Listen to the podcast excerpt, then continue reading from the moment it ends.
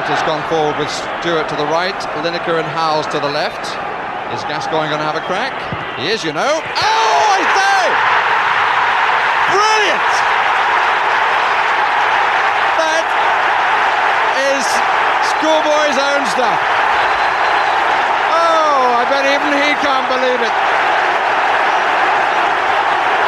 Is there anything left from this man to surprise us? That was one of the finest free kicks that this stadium has ever seen. Hello and welcome to episode 69 of Hitting the Bar, the football podcast. I'm Chris Carl. And I'm Jeff Saunders. Right, Jeff, let's hear your trivia question before we get on with the show. Okay, the question this week is Of all the people who have both played for and managed Chelsea, who is the longest serving former Chelsea manager? So, who's the longest serving former Chelsea manager who also played for the club? Especially with Chelsea, with all their managers, that's an interesting one. Right, let's start with what happened this weekend. Leicester 3, Liverpool 1. Liverpool raced into the lead. And then collapsed. I think it was, it was over 12 minutes or something. Leicester got three goals and things aren't looking great for the title holders, Liverpool. They've had a t- shocking run of form. That's, is that three in a row they've lost now? Uh, when Tottenham lost three in a row, it's now four or five. Uh, when Tottenham lost three in a row, it was, you know, hang the manager, sack him and all that. Bit different for Liverpool, but what's happened there? There were a number of things.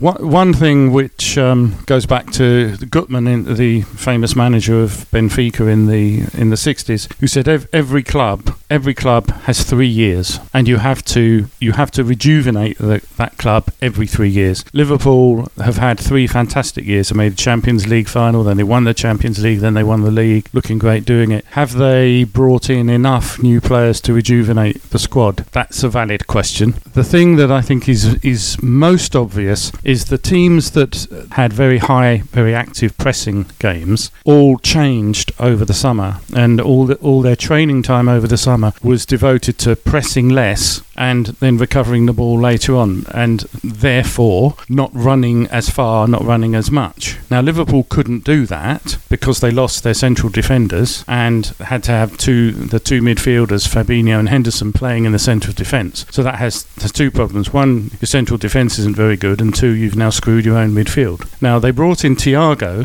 who is is not a fast-paced sort of pressing type player, but he is a, like a quarterback. He, he he sits deep, he passes, he keeps the ball moving, and his job was actually to slow the game down. And this was Klopp's plan. With Thiago in between Fabinho and Henderson, he can control the game and m- make the pace slower, and then the players can can last better. Now, of course, he's only managed to get Thiago, Fabinho, and Henderson together in midfield in one match this season. So losing those three centre backs has completely screwed Liverpool because it's cost them, you know, that they're not as good in defence and it's ruined their midfield, and that's the reason for it. You never have every team has no injuries or every team has equal injuries. So there's always something that'll that'll affect one team or another. And Liverpool have had a lot of injuries to very crucial positions, as you say. There seems to be something else, and I think what you said at, at the start of it was a bit like with pubs and nightclubs. Every three to five years, you have to reconceptualise and, and refurbish. And it's the same with a football team.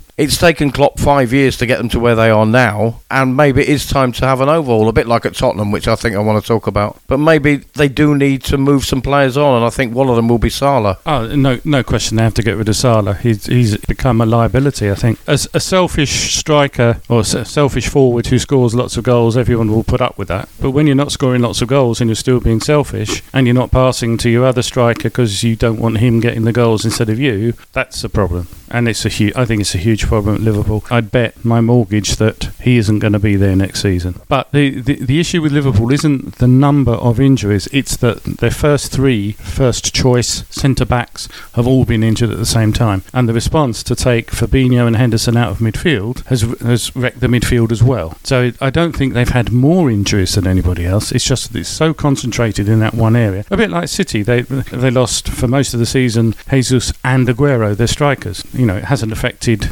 City. In fact, they've been better when both of those were out, actually, um, and that's because they've got they've got a great great manager, great coach, great tactician who worked his way around it. Ilkay Gundogan is their highest goal scorer. Yeah, just on the Salah thing, Simon Jordan, ex Crystal Palace owner and current football pundit on Talksport, was talking about players diving this week, and he accused Mo Salah of doing that in the game against Leicester. Uh, he said he went down under the slightest touch, but it looked like somebody had attached a pulley to him and dragged him to the ground. And Salah, we said on the podcast last week, has been selfish of late and can be accused of the diving. Do you think it's getting worse and it's about time? Do you think it's time they got somebody else? And would it, could it be Harry Kane maybe? No, I don't think it's getting worse. It's just more visible because it isn't working. You know, it, it, it isn't working, is it? it when he's get, hitting 40 goals for you in the season, everyone just turns a blind eye and everyone says, oh, well, who cares? When he's not even going to make 20 this season, then all of a sudden there's a big problem. Especially since he's not feeding Mane through when Mane is in great positions, which is, has happened a lot this season. Yeah, they, they're going to have to find um,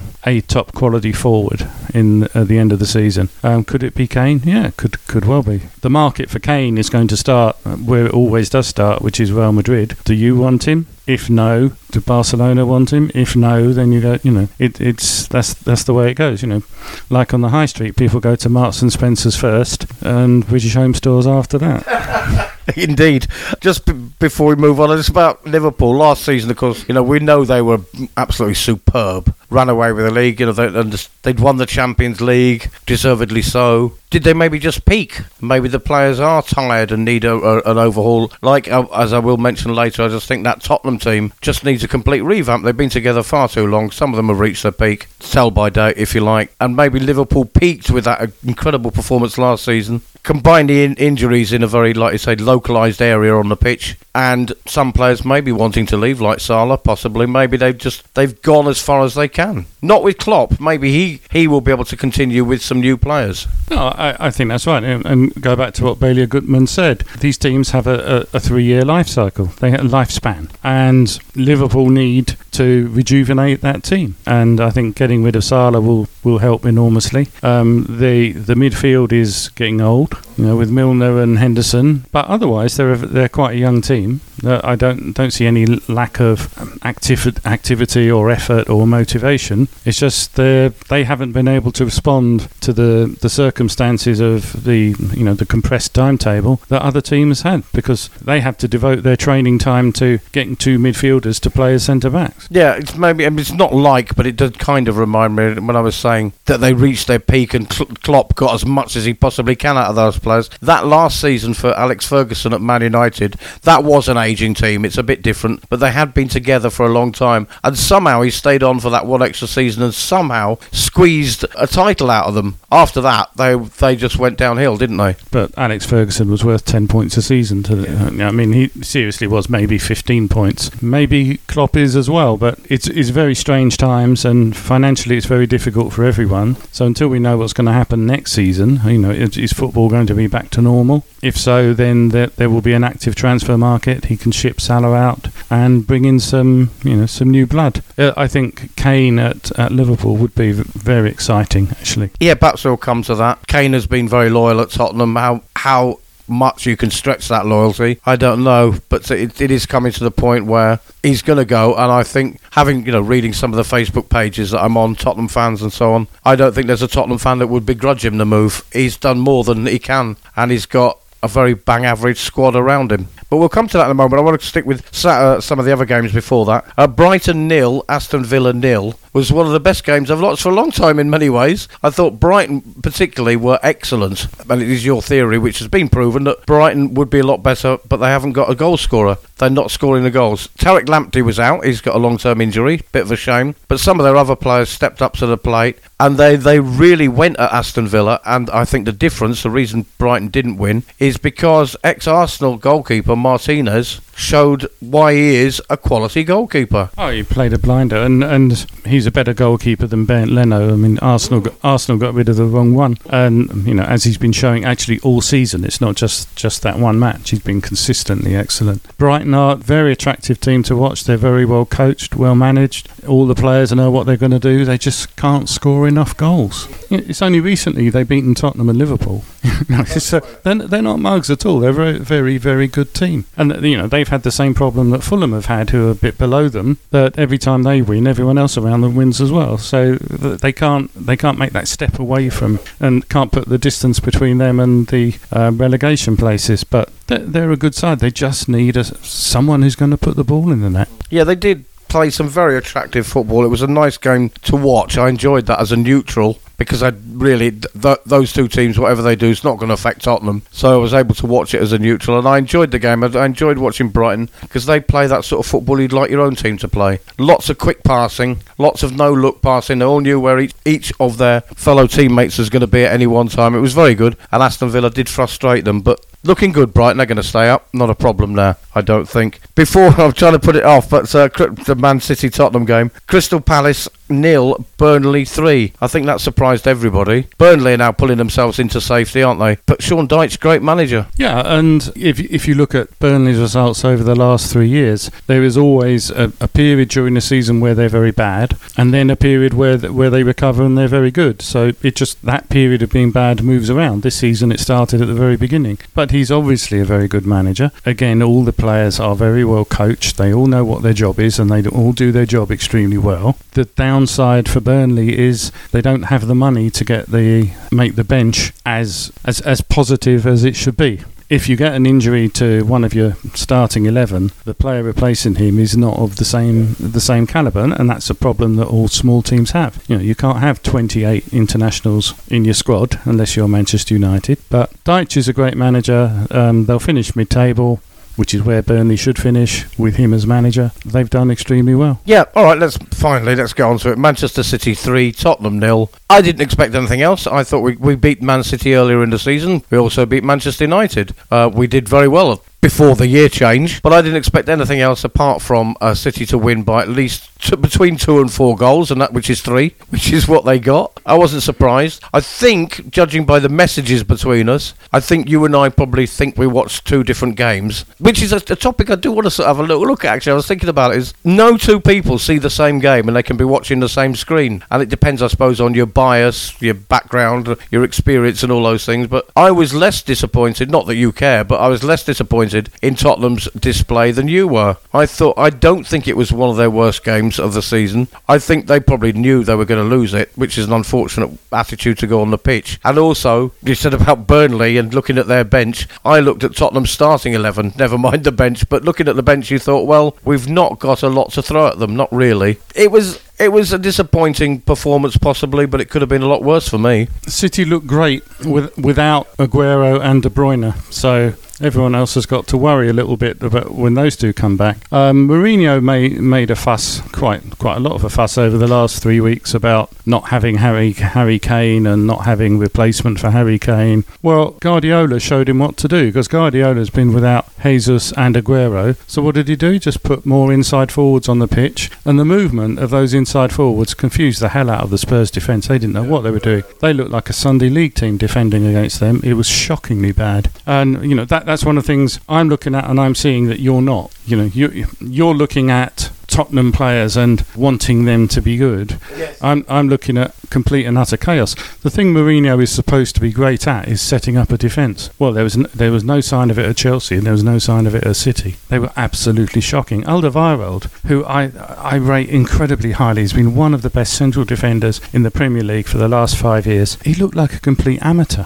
and that, simply because he didn't have a striker to mark, so he could set himself and he could set that back line according to where that guy was. Because there were all these li- little kids running in, zooming around, and, and he didn't know which one to follow. Uh, you know, do we follow? Do we not follow? Sanchez, Sanchez. Oh God, it was an appalling performance. It was just like he, he was just completely and thoroughly confused. Didn't know what to do. That manifests itself in players making stupid decisions, which are mistakes, which turn into goals. Yes, as has been the case over our last few games, individual errors have cost us. It did in the 5 4 defeat in the FA Cup against Everton. You know, you score four goals, you don't expect to lose. And three, at least, of Everton's five were down to individual errors, slip ups, not being as professional and good as you should be in your given and chosen position. Individual, individual errors costing us is not so much down to the coach as absolute as, da- as down to well, uh, the individual. But that Tottenham defence, I mean, the first question is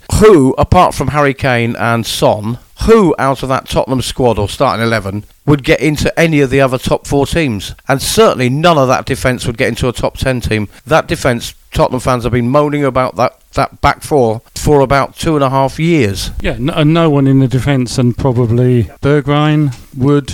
uh, No, I, I like Bergwijn. Bergwijn, Moura, I like him, and Ndombele. So there, there's three. uh, For me, there's three there who are very, very good players. As for the rest of them, it's just kind of ho hum. Th- this is the problem with Tottenham. They, they bring in these players and they, and they trumpet them as being big signings. They are signings that City or Liverpool or Manchester United would make for players to sit on the bench. You know, really high quality bench players. You know, they're internationals. So when Liverpool, City, Manchester United, when they have a problem, they can take an international off the bench, and and that it isn't such a big step down. But Tottenham are relying on that level as, as being their level, with Harry Kane sitting on top of that. Um, one other thing to to mention is the form of Lloris. My God, he's gone downhill. And that's I, I, I couldn't believe what I've been watching with him. He's been like well, he's like Kepa Arrizabalaga at Chelsea. I mean, it's just you think every sh- he's going to let in every shot. And the, one of the great things about him, one of the things which set him apart from most other keepers over the years, has been his distribution has been fantastic, and that's gone as well. You know, the number of times he kicked the ball straight out of play. Now, what are you doing?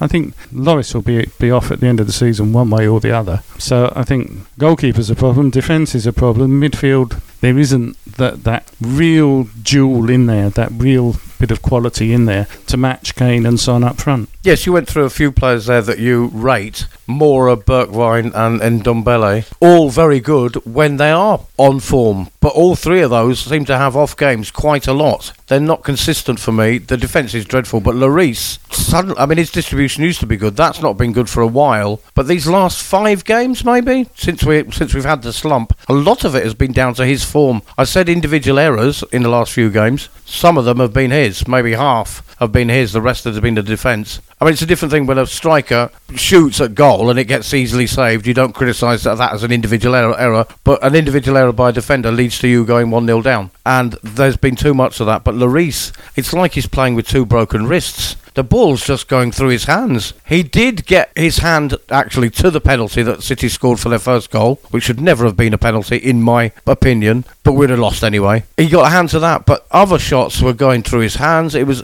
he looks nervous you want from a goalkeeper. It's, it's it's a very thankless task in a way, a goalkeeper. But you want from a goalkeeper supreme confidence. You want your goalkeeper shouting at the defenders. You want him being strong and firm with throwing the ball out, catching the ball. And Lloris looks like a deer in the headlights, and I think that's affecting the whole of that back area. I think the the players in front of him don't feel confident, and I, I don't think they trust each other. But his individual errors have been absolutely shocking. Have probably cost us six to nine points in the last month or so. There is talk for him to go. A lot of Tottenham fans are saying he's been a great servant for the club. He's been brilliant. It is time to move on and get another keeper. But who'd you get? Again, that like you say, you know, some of those Tottenham players might make the bench at Man United. Might. But any of the players that we've come in for in the last five years, for example, none of the other clubs above Tottenham or around Tottenham, Man United, Man City, Liverpool, none of those put a bid in for any of the players that we eventually bought. And there's a reason for it. They're not good enough for the top four teams, but they're good enough for Tottenham. And I don't think until we start spending as much money as Man City, we're ever going to compete in, in the in the transfer market. How much did you pay for Ndombele? 60, 60 million or something? Which is is the going rate for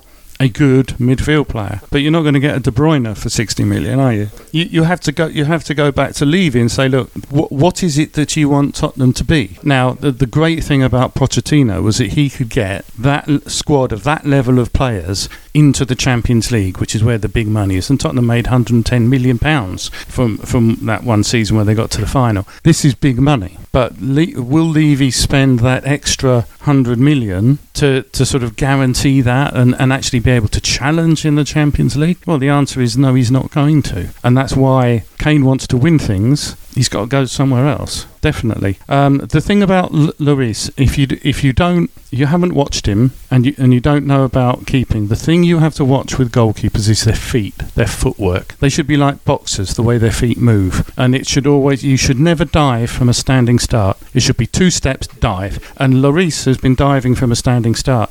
He- also looks a bit as if he's back on his heels, not forward on his toes. So he's not going to go as far. Something is not right there, and I I think something's not right at Tottenham them. But unless we can go and film them training, we're never going to know what it is. I mean, I've been a Tottenham supporter for a very, very long time, and I think we've been saying there's something not quite right at Tottenham since that day I started to support them. There was a very funny comment, I suppose, on one of the Facebook pages. Some young fan saying, "Oh, Mourinho out, Levy out, all these players, you know, moaning and whinging. We shouldn't be in sixth place. We shouldn't be in seventh. This we were top of the table in November." And one fan said, "If you're this depressed now, you'd have probably hung yourself during the '90s." Keith Burkinshaw.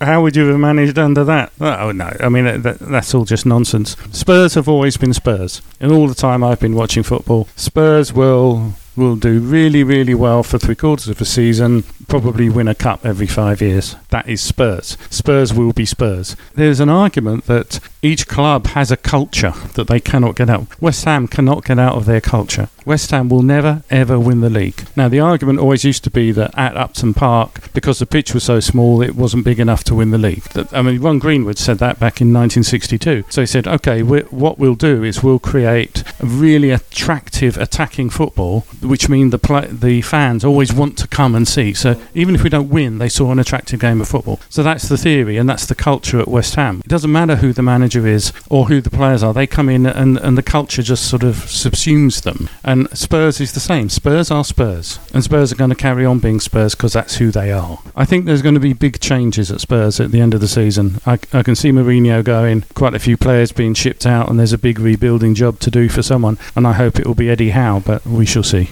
I mean, it has been like that for a long time, and this culture thing, yes, it's true. During that period up until the holiday season, when Tottenham were top of the league three or four times over a period, and watching them play teams like City, who they beat 2 0, different City, I think. Their attitude and culture has changed since then. But watching Tottenham, there was a belief in those players. They really thought they could be and should be top of the league or in the top four. And they they went in for every tackle. They chased every ball. They were they were playing very defensive football in some games, but were blocking every single shot. Now they look like a team who think, yeah, we should be about eighth. They gave City far too much respect. They gave Chelsea far too much respect. Chelsea have been below Tottenham all season. Why are they showing them so much respect? And that's a Tottenham thing. They they feel like they're they're, they're in their in their school shorts sat at the big boy table and they shouldn't be. And that's got a lot to do with the spending and everything else. But there is a, an attitude, and I don't think that whatever manager comes in, it's going to take some big signings, some big name signings that Liverpool and Man City would want in their team to change that. And there isn't the money, is there? You wouldn't have Ndombele playing in City's starting 11. You wouldn't have even Lo Celso. Now, Tottenham have had Reguilon out, Lo Celso out. Maybe that's got something to do with it. Dele Alli finally got a short cameo.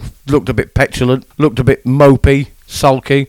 But Gareth Bale was, uh, after all, a furore over his social media post, and Mourinho not being happy with it. Strangely, was uh, I, I, didn't expect to see him come on the pitch. Uh, he came on for 18 minutes, I think, and actually didn't look half bad in some instances. He did actually chase back. He did actually go in for tackles. He did make himself available, and he did manage to skip through three players in the City box. Decent save by the City goalkeeper. It was a bit the strongest shot Gareth Bale's ever made. But there did seem to be shoots of a revival with Gareth Bale for me. That's the only positive I can take from that game, really. Yeah, but he's got to keep it up. In, in the next time he's on the pitch, he's got to do the same. The problem for me with that um, with that Bale shot, I mean, he was brilliant getting through the through the defence. His footwork was fantastic, but he put the ball in the only place the goalkeeper could save it. That that shot has got to has got to stay low. It just went up to the really comfortable height for the goalkeeper. That is belief. It's you know he's hoping he's going to score, not knowing he's going to score. Yes, and I think that's come with the uncertainty of am I going to get game? What am I actually doing here? Falling out possibly with Mourinho. The other players I don't think particularly trust him. We've said before they don't seem to pass to him. But when he showed that old Gareth Bale there, as he has done. He's scored four goals, one in each competition.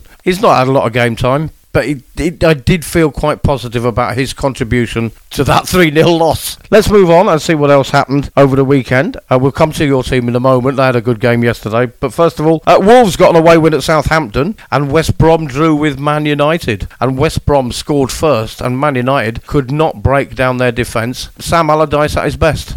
Maybe Um, maybe. Um, it was certainly a very different West Brom than the one we've seen for most of this season. And until until that result, he'd got four points from nine games, so he'd, he'd actually done worse than the previous manager. So it was a very very good performance. I, I had it nailed on as a, a 3 0 Man United win. Late on, I was thinking, oh, maybe should say five. But you know, it's just it, it again proves footballers are thick. You know, they're stupid. Do they not realise that that should have been a five 0 Man United win? And they go out on the pitch and they can't even do that. End up, you know, Manchester United with their eight hundred million pound squad end up drawing with West Brom. who's What's the value of that squad? Hundred million, maybe if that. Give it, you know, if you say okay, the players don't match up man to man, maybe it is the manager. We said it last week, I think, when they drew three three with Man United, drew three three with Everton. That clearly they're not title contenders. Uh, they were away at West Brom, but this is West Brom, you know, lose to themselves in training. But I thought they put up a decent performance, West Brom, and they could have won that game. It wasn't like they were just holding on by the skin of their teeth to desperately get that one point, because actually one point doesn't do a lot for them. Uh, the other teams, as you said, winning around them. Uh, I think West Brom actually wanted to win that game. They weren't desperately trying to just hang on to a point, and I think Man United were a little bit lucky. Yeah, I I, th- I think the team that deserved to win on l- looking at the, the performance w- was West Brom, and Man United were the, the ones lucky to get away with the draw. Arsenal 4, Leeds 2. There's always going to be goals when Leeds play. Could go either way. They were, what, 4 0 up Arsenal. Leeds got two goals back. It was never a scare. Arsenal were never going to lose that game. But I hate to say it, Arsenal are creeping up on Tottenham a little bit. They've Tottenham have got a game in hand and a couple of points ahead. But have Arsenal turned a corner, or was that just one of those games? Well, I think only time will tell. I mean, they're not going to play such an accommodating side as Leeds every match, are they? And and that was a poor Leeds performance. Not not like they played in recent weeks. Um, of course, Calvin Phillips was out, which makes a huge, a huge, huge difference for them. Unfortunately, Meslier, the goalkeeper, just chose that match to have a nightmare. Yeah, uh, uh, the Wanderers looked very good, has to be said. But can can they can they keep that up? And what about the opposition? So you know, we we just have to wait and see. Um, but it's certainly by a very very long way the best performance they've put up since the groundsman became manager. Well, that's probably not saying a lot, but it's a long time. So if that's their best performance in well over a year, that possibly says something. They, like Tottenham, have got a European match coming up this week. Big, big, big result, I thought, on Sunday, though, was Everton nil, Fulham 2. Everton, who were early runners for top four in the season, beginning of the season, had some good results. They've got a good team. They've got an excellent manager. To lose at home is always bad, but to lose at home to Fulham, who are nailed on to go down, was a huge shock, I think. Yeah, Fulham have, have played extremely well. Um, I mean, they they really have played very very well without getting the the results and the points that they deserve. Before this match, they'd taken eight points from the 36 available. That's relegation form. For the last six seven weeks, they have looked very very good. The thing that was different this week was they put the their recent signing Maja on the pitch, and he looks the real deal as a centre forward, and he got two goals. He was a complete handful for the for the defence. They couldn't handle him at all. If they carry on like that, the way they've they've been playing with him, and and he scores goals, I could see see them getting out of trouble and Newcastle dropping into the relegation because Newcastle have got the exact opposite problem. They've lost Callum Wilson for at least 10 matches. Who's going to score goals for Newcastle without Callum Wilson on the pitch? So I think Newcastle might be in big trouble and Fulham could escape. If Fulham win their game in hand, they're only four points behind Newcastle. Four, and four points is nothing. That can turn around. Two matches that turns around. There is hope for Fulham because they've got a centre forward who can actually score goals. Yeah, I mean they've they've done very well. They've, they've had some they had a dodgy start to the season, and we didn't think they looked like a Premier League side. But having watched them since since the turn of the year, actually, they've played some very good matches and actually look like an attractive team to watch. And now finally getting the results to go with it. But like I say, that young fellow who signed from Lille. Uh, on deadline day, last minute signing, he's he's been a difference, hasn't he? And that, that was his full debut, and he got two goals, and apparently looked very good doing it. But where, where does that leave Everton then, and Ancelotti? They they look to be stuck in the mud, don't they? Uh, they they're not convincing in anything that they do. And w- watching that game, I was really really disappointed with Andres Gomes. The only passes he completed were backwards. He was the point at which everything broke down in in Everton's build-up. Two years ago, he was superb. Whatever's happening there, it isn't working. It, it's a question for Ancelotti. He's, he's obviously a very good manager. He's got a fantastic track record. He's got to turn that round. Right, let's turn our attention to last night's games. West Ham, your team. West Ham United 3, Sheffield United nil. First of all, again, you know, like you say, with Leeds had a bad performance. It depends who you're playing. It is Sheffield Wednesday. They are bottom of the league. But to put three past a team desperate for points, no matter what, is, is pretty good. And this is a team who earlier in the season possibly didn't look like the sort of team that would get three goals in one game. Well, f- firstly, it was Sheffield United, not Sheffield Wednesday.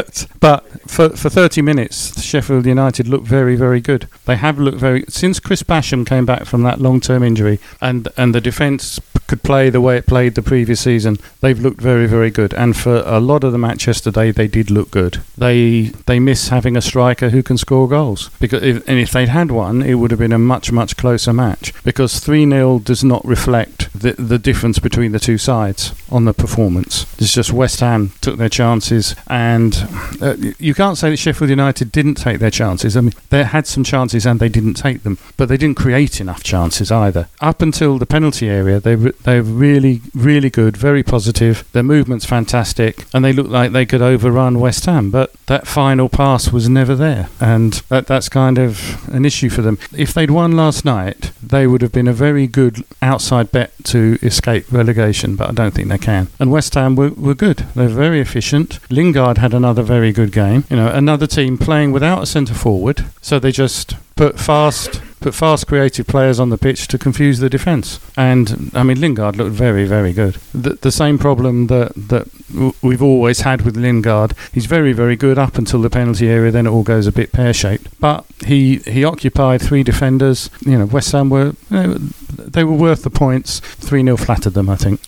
One one thing of note, which our, our friend and journalist and broadcaster Kirk can take note of, is West Ham actually got a penalty. They, they were awarded two penalties, in fact. The first two penalties West Ham have been awarded this season. The first one, VAR overruled because uh, one player had half a centimetre of his knee in front of someone else before the penalty, therefore the, the penalty was chalked off. Second penalty was Stonewall penalty. I mean, it's the most ridiculous challenge by a defender you've ever seen in your life. It was like rugby. It was pathetic. So West Ham have actually got a penalty and scored. And Lingard was going to take the penalty. Lingard was fouled in the area. Declan Rice walked up to him. Declan Rice's captain said, No, I'm taking it. And at which point you think, Oh my God, you've got to score now.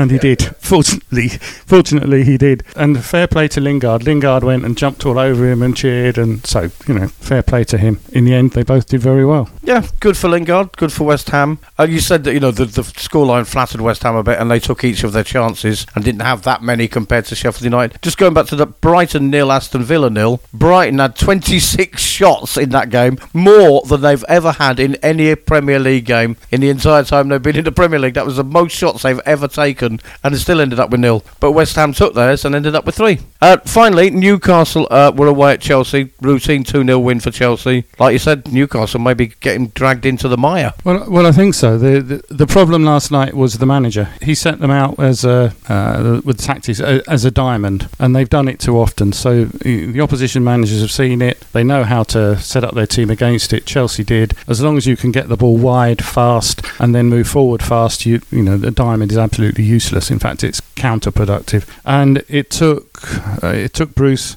the whole of the first half to twig that, and in the second half, he, he basically packed the midfield and made them more difficult to beat. But the performance from Newcastle in that second half was the performance of a team that wanted to keep the score down. They never looked as if they were going to score. They were just they were just there to try. Okay, if we can keep this at two 0 then we've it's a good result for us. I don't know where they're going to get a goal from. They look utterly no, they look shocking. And without Callum Wilson, you as as they say in Lancashire, there's nothing down for you. And I think they could get dragged into the relegation. And at, you know Fulham can can get up there, and Newcastle, Newcastle will drop down. I think you and I take our pundits hat off, hats off and human being hat on. We'd, we'd rather see Newcastle go down than Fulham, I think. Well, uh, Newcastle are, are reverting to type. And for years, I used to refer to them as jongleurs, jongleurs, the, the comedy club, and we were back to that last night. It was just, it was, it was puzzling on, on almost every single level. What were you setting out to do? And it's like he was, he'd,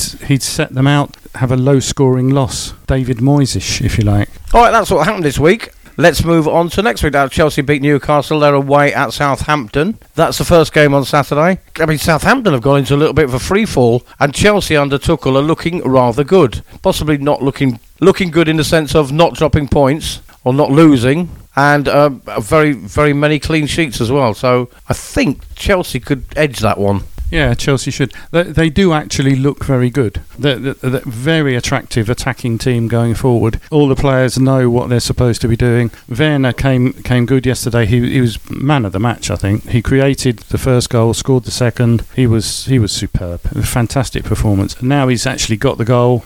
I think he's going to go on and get a lot. So I think I think Chelsea will beat Southampton. Mm, 2 1 because Chelsea's defence still gives you a chance. Ah, what have we got next? Burnley, West Brom.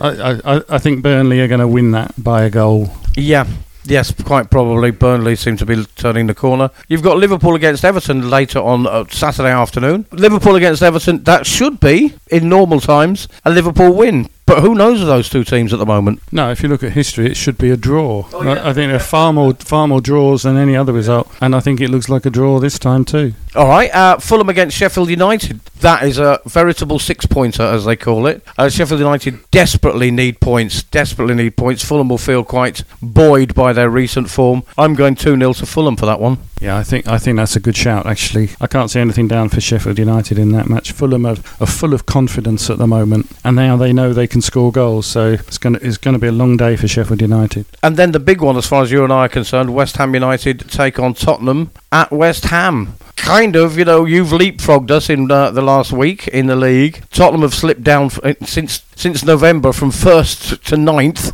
I'm going to go for an away win for Tottenham. I think we I think we are going to be too strong for you that day, and we owe you for the three-three draw. That was a good day, wasn't it? That three-three draw.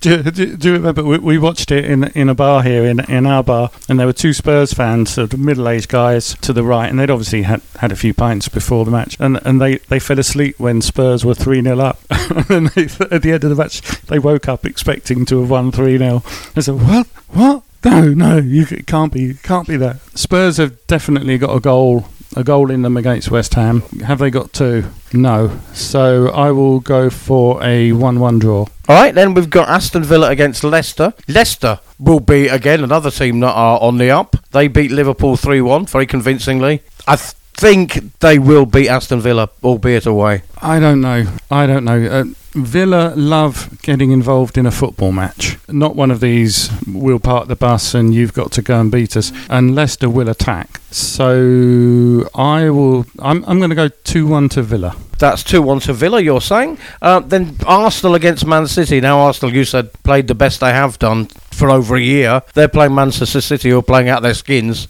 So it could be an interesting game, but I'm hoping, since Tottenham were not going to win the league now, and it looks like City, uh, and I'm a Tottenham fan, so I'm hoping that Man City win that by a considerable margin. And there's a chance that Arsenal could score because Aubameyang is really on form. But I'm going to go 3 0 to City. Right, and then Manchester United against Newcastle United. Normally, again, you'd say, well, that's going to be 2 0 to Man United, but if they can't get past West Brom, they've been beaten by Sheffield United recently. Who knows? Well, yeah, who does know? Uh, well, we, don't, we don't really know what's going wrong at Manchester United other than that they can't defend, obviously. De Gea in goal and um, Maguire in defence, it's, it, it's always going to be difficult for them. Newcastle won't score, even even with Maguire in defence, they won't score. 3 0 to Manchester United. Uh, then we've got Brighton against Crystal Palace. Now, that uh, on form, that should be quite a comfortable win for Brighton, 2 0. I'll go for that because the thing which, which has always been Palace's strength in the last few years has been their defence, and that seems to have disappeared. Their defence has been shocking lately. Brighton to win 2 0. And finally, we've got Leeds United against Southampton next Tuesday. Oh, who knows with Leeds? If Kalvin Phillips plays Leeds, Leeds win. If he doesn't, I think Southampton can, can turn it around and win 2 1. So I'll go for a Southampton 2 1 away win. All right, that's just about all we've got time for. But before we say our goodbyes, time for your trivia question and the answer. Who is the longest serving former Chelsea manager who also played for the club? And the answer is Glenn Hoddle, who was manager for three years at Stamford Bridge from June 93 to May 96. Fantastic. That's all we've got time for. Thank you for listening. That was Hitting the Bar, the football podcast. I'm Chris Carl. And I'm Jeff Saunders. And we will see you next week with more Hitting the Bar, the football podcast.